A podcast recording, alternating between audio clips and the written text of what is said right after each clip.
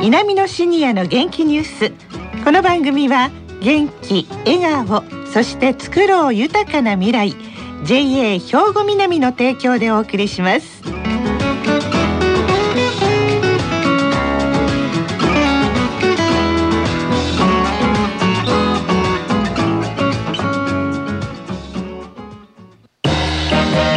皆様の元気生活を応援する JA 兵庫南。近畿最大級の農産物直売所虹色ファーミン。おすすめは JA 兵庫南エリアの新鮮な地元農産物。皆さんおはようございます。藤原まさです。南のシニアの元気ニュースの時間です。えこの番組は兵庫県の高齢者大学稲美野学園の元気なシニアの皆さんが気になったニュースや話題を取材し、ラジオをお聞きの皆さんにお伝えいたします。さあ、今日は令和元年初めての放送です。F 館3名の方々に来ていただきました。それでは自己紹介からお願いします。おはようございます。信原純子、71歳です。堤博子、66歳です。橋本武史、68歳です。はい、よろしくお願いします。よろしくお願いいたします。夕焼け小焼けの赤とんぼ。追われてみたのはいつの日か。山の畑の桑の実を小かごに積んだは幻か。十五で姉やは嫁に行きお里の頼りも絶え果てた。夕焼け小焼けの赤とんぼ。止まっているよ竿の先。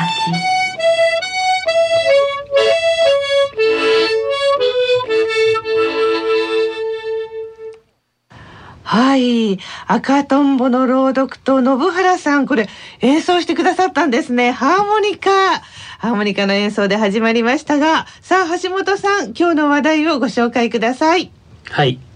私たち F1 の今年度は輝く女性たちをテーマにお届けいたします。はい。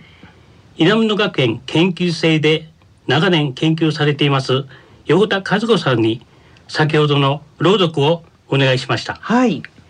本日の輝く女性たちの第一弾はこの赤とんぼの詩人である三木露風のお母さん、はい、緑川片さんについてのお話です。はい、緑川片さん。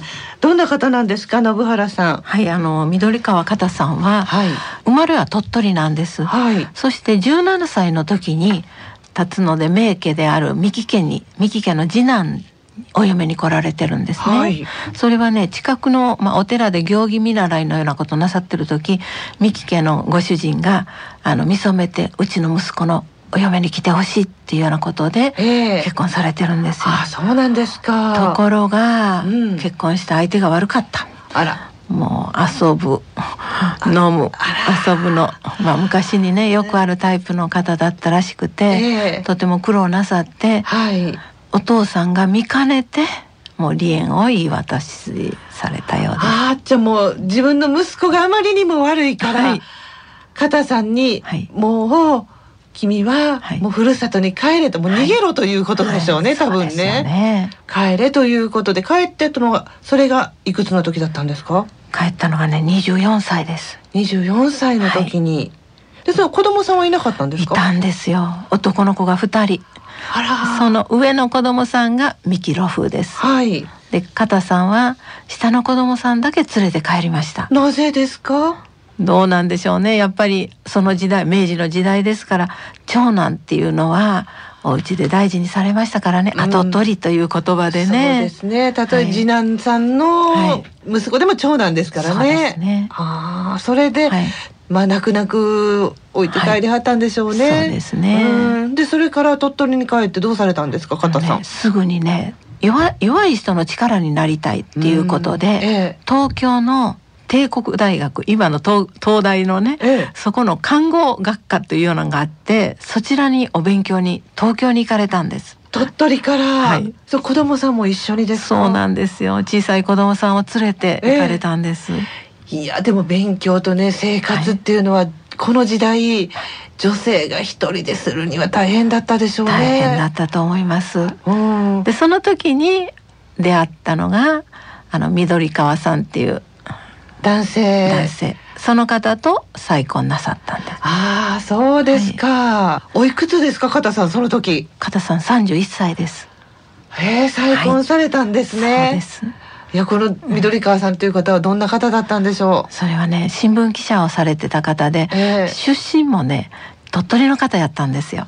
そう、はそれであのまあ再婚なさって、ええ。でその後があの女性活動とかいろんな女性のための活動をなさって、うん。っていうことですね。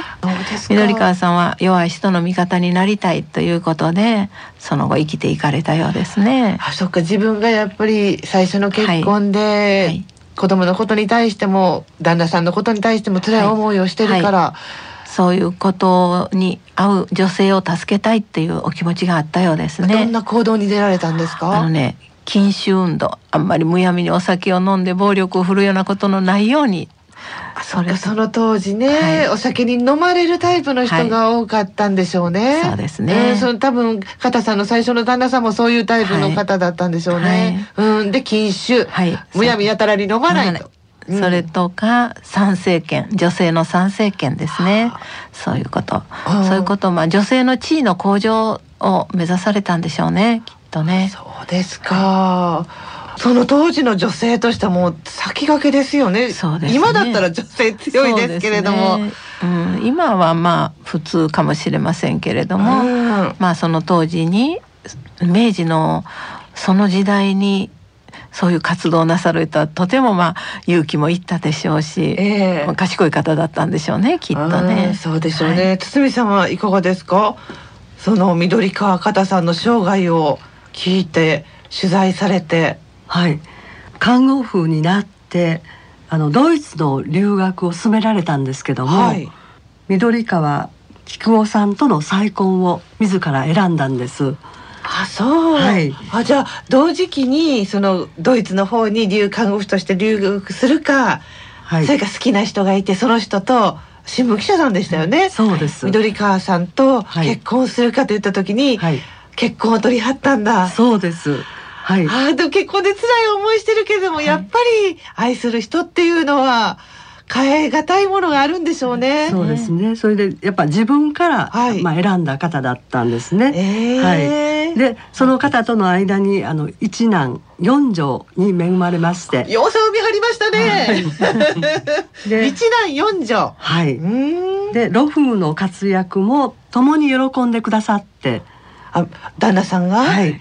肩の子供は家族だとうん。受け入れてくれて、その夫の存在というものは本当に肩さんにとってええあの大きな救いでもあったし、喜びでもあったと思います。優しい人だったんですね。はいええはい、夫婦仲はとても良かったと思うんですけども、うん生活は貧しかったようです。そうですか。はい、一男四女がいらっしゃそっって、か。はああ、新聞記者をされてるとはいえね。い、はい、うんただあの露風とも文通等をされていたようです。あ、そうですか。はい、でその後露風も分断でいろいろと活躍されていって、ええその活躍を共に緑川紀子さんも、旦那さんですね。はい、喜んでくださって、ええはい、肩の子供は家族だと言って受け入れてくれたようです。そういうご主。人の存在は本当に肩さんにとってうん。大きな救いでもあったでしょうし、ええ喜びであったと思います。そうですよね、はいそういう出会いがあったんだ。よかったですよね。はいはい。さて橋本さん。小さくなっていますけれどもやっぱり時代とはいえやっぱりね男の方との出会いこんなに女性を変えてるんだなっていうのをすごい今お二人の堤さんと信原さんのお話で感じたんですけれども、いかがですか、そうですね。あの 緑方さんの,、うん。あの幸せ言いますかね、うん。それが非常にあの再婚されて、はい、えー胸に迫ってくるような気持ちがしてうん。おります。それと私これこの赤とんぼの歌の中にねやっぱり母を思う気持ちというのが非常にのありましてね、うん、もうこれを聞くたびに自分のもう亡くなったんですけど母親のことを思い出すような、うん、そんな詩だと思っています。ね、はい、そうですよね。えー、この緑川方なんかだいぶ前にね皆さん取材に行ってくださってこの緑川方さんを朝ドラにしようというお話があるんだよっていうのを聞いたことがあるんですけれども橋本さん。はい、あの辰野市でのイベントでね、はい、この朝ドラの主人公にする会というのをお聞きしましてね、ええ、横田和子さんにインタビューしてますのでお聞きください。辰野市の出身の三木露風のお母さんの緑川片さんの生涯をドラマにしての創作劇が赤とんぼホールでありました。でそれは何かといえばその前の年の4月に三木露風の実母緑川片を朝ドラの主人公にする会っていうのを発会式が辰野経済交流センターで行われたんですけれどもそして通称「肩の会」っていう私も会員の一人なんですけれどもそことそして辰野市のワクワクプロジェクトのメンバーの方たちがあの中心に企画して「あの赤とんぼよ永遠に」が上映されてあの加さんの社会運動家とでも知られた緑川加さんの生涯を演劇創作劇にされたということです。ねえ、そうか、ドラマになるといいですね。うん。さて、番組の最後になりましたけれども、この三木露風がお母さん、緑川片さんについて読んだ歌があるんですよね。ちょっと内容をご紹介いただけますか、堤さん。はい。なんで僕だけ残してお母さんは実家に帰ってしまったんだろう。お母さんはきっと帰ってきてくれるとずっとあのロフは思い続けていたのです、はい、そのお母さんへの熱い思いを詩にしたのがこの歌です、はい、我七つ稲葉に犬の御母をまた帰り来る人と思いし我七つ稲葉に犬の御母をまた帰り来る人と思いし。皆様の元気生活を応援する JA 兵庫南。